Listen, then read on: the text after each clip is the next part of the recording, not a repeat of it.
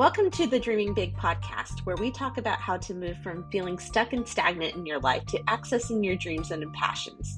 This is the place to make space for those big and often uncomfortable emotions without judgment or conditions so you can figure out what you want to be doing instead. I'm your host, Alison Gomez, licensed marriage and family therapist in California. Now, before we get started, this podcast is not to be a replacement for therapy, nor is meant to be used for mental health, medical, or psychiatric treatment. If you are needing assistance, go to therapyden.com or inclusivetherapist.com to find a therapist in your area. Or if you would like to work with me, go to healingwithgroup.com.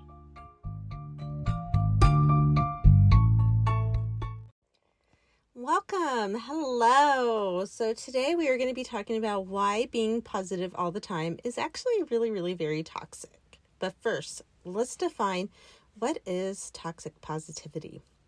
So, toxic positivity is when there's this focus only on the positive emotions and kind of dismissing anything that is deemed negative. So, one of the examples that I can think of is when I used to be a part of a certain business group where there was a fo- where there was a lot of focus on mindset. And you'll see that in a lot of business groups. And also, I'm not wanting to talk poorly about mindset work because it really is truly important. If you're not in the right mindset, then it's going to be really hard to achieve the things that you want to achieve. However, asterisk, there's also kind of like this belief from the you know from the spaces I work I used to be in there's this belief that if you don't believe in yourself 100% of the time that like meaning you're being hopeful and optimistic all the time then that that is the reason why your business or project is not succeeding. So it doesn't really seem to make room for feeling discouragement or disappointment hurt and fear because if you care about anything and you take that risk and put yourself out there, there's always a chance that you're going to get discouraged. There's always a chance that you're going to get disappointed and hurt. And it's always going to be a little bit scary. It doesn't mean anything about you not being able to do it. It just, when we care about things and we're invested and we're jumping into an unknown, most people have some kind of fear. In fact, some people really thrive on that fear. Hello, horror films buff people except not me because I don't like horror films. But it, it's not they're not necessarily these negative emotions, but there's a lot of spaces where that doesn't really seem to be allowed because it's being quote unquote like negative.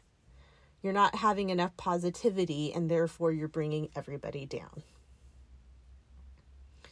And it kind of makes sense why we do this why we fall into this idea of like toxic positivity. I mean, now we wouldn't call it that, but why we're trying to be like sunnier than what actually is happening because it's a lot easier to deal with happiness. I mean, if you had to hang out with a friend and the options are like, hey, let's talk about our hopes and dreams and things that make it last versus like, hey, someone died. And now I have to comfort someone while they're grieving. Most people are going to lean towards the the one that feels lighter and happier because you don't have to deal with like all those uncomfortable emotions. So it makes sense why people do this. And it still feels really crappy when you're having to deny those those darker emotions. So this probably shows up either in your own life where you might be dismissing your own pain and experience by trying to find the the bright side of the thing?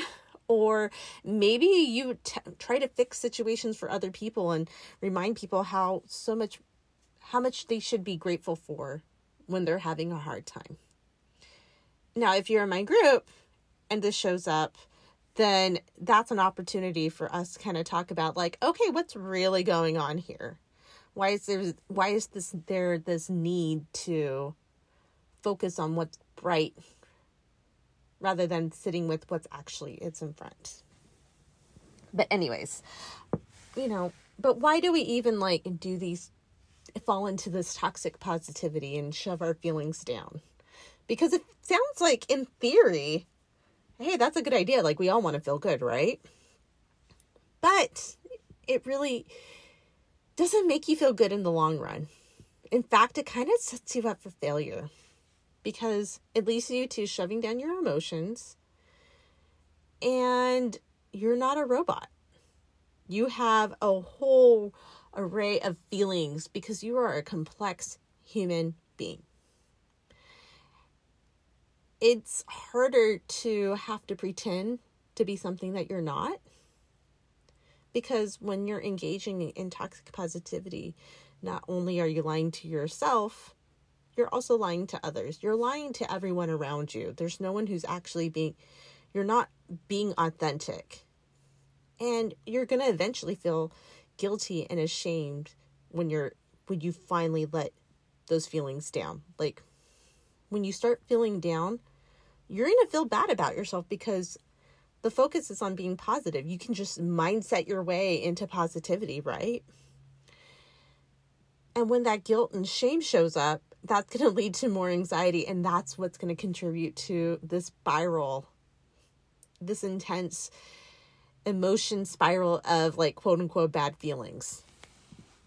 But not only that, I mean, it's kind of like gaslighting yourself which is going to make it really hard for you to like listen to your gut, listen to your intuition about what you really need because you're just shutting that shit down. Like, we like to talk about how intuition and like just trusting your gut is this natural thing, but it's really hard to do that if you never let yourself listen to it. Um, that's why if you're like, if you are around someone, or maybe you have a parent who is very like, kind of like micromanagey. Like if you just don't let the kid try to figure things out, then it's really hard for them to trust themselves that they're going to be able to figure it out. It's the same thing. If you don't just let yourself feel what you're feeling, it's going to be really hard to trust your gut because you're so used to ignoring what you're actually feeling. So when this happens in group, where you're pushing away feelings to have the sunnier attitude, it can lead to you feeling disconnected from your peers because you're either trying to fix them or you're trying to be inauthentic by putting on a mask. But that's not necessarily a problem in group because that's actually where a lot of the healing comes from.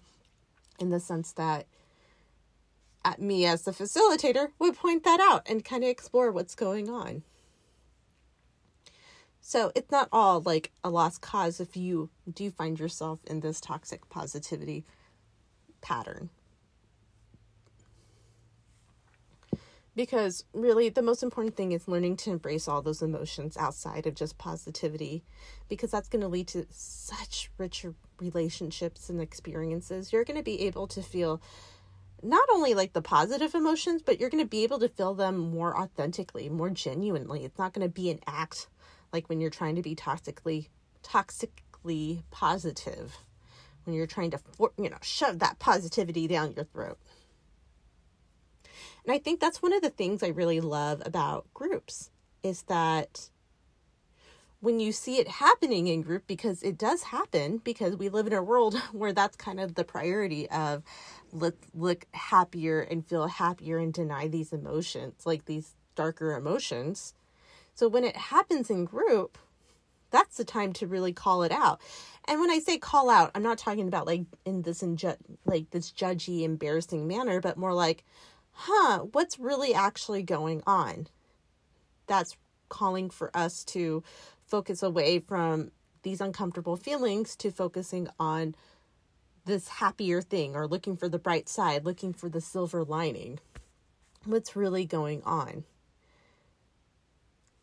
because oftentimes in our personal lives we don't get to have that conversation you know when i'm thinking about families because families that's a that's another kind of therapy which i do not do and that is okay but when you think about families there are rules that go on in a family on what you're allowed to talk about and what you're not allowed to talk about and that is not something that's always directly stated. Sometimes it is like we say we don't talk about that thing, like we don't talk about Bruno, but sometimes it's more like subtle than that.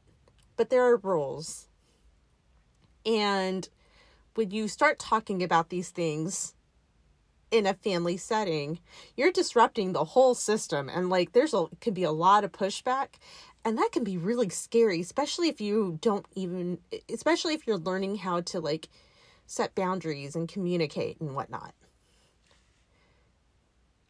but that doesn't happen in a group setting because the group setting doesn't have the same rules as your family. The group setting has its own rules, and that's whatever the group's rules are, whatever the dyna- dynamics, whatever is the kind of like the direct and indirect agreement amongst all the peers.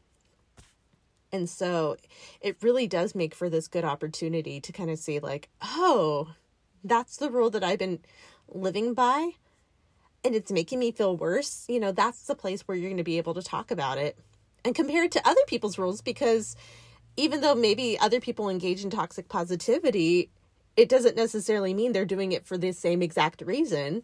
And so it's people supporting people as as we're trying to change these patterns because you know, as we're wrapping up, you know, letting go of the idea of being positive and optimistic all the time is going to relieve a lot of pressure it's a lot of pressure to have to pretend to be happy all the time. It's a lot of pressure of having to do, like, quote unquote, the, the right thing all the time. That is just not sustainable. So, you're going to be able to enjoy yourself more and you're going to be able to enjoy your relationships more without having to do all that extra work. So, with that, I bid you guys adieu and I look forward to our next to look forward to the next time we connect. Toodles.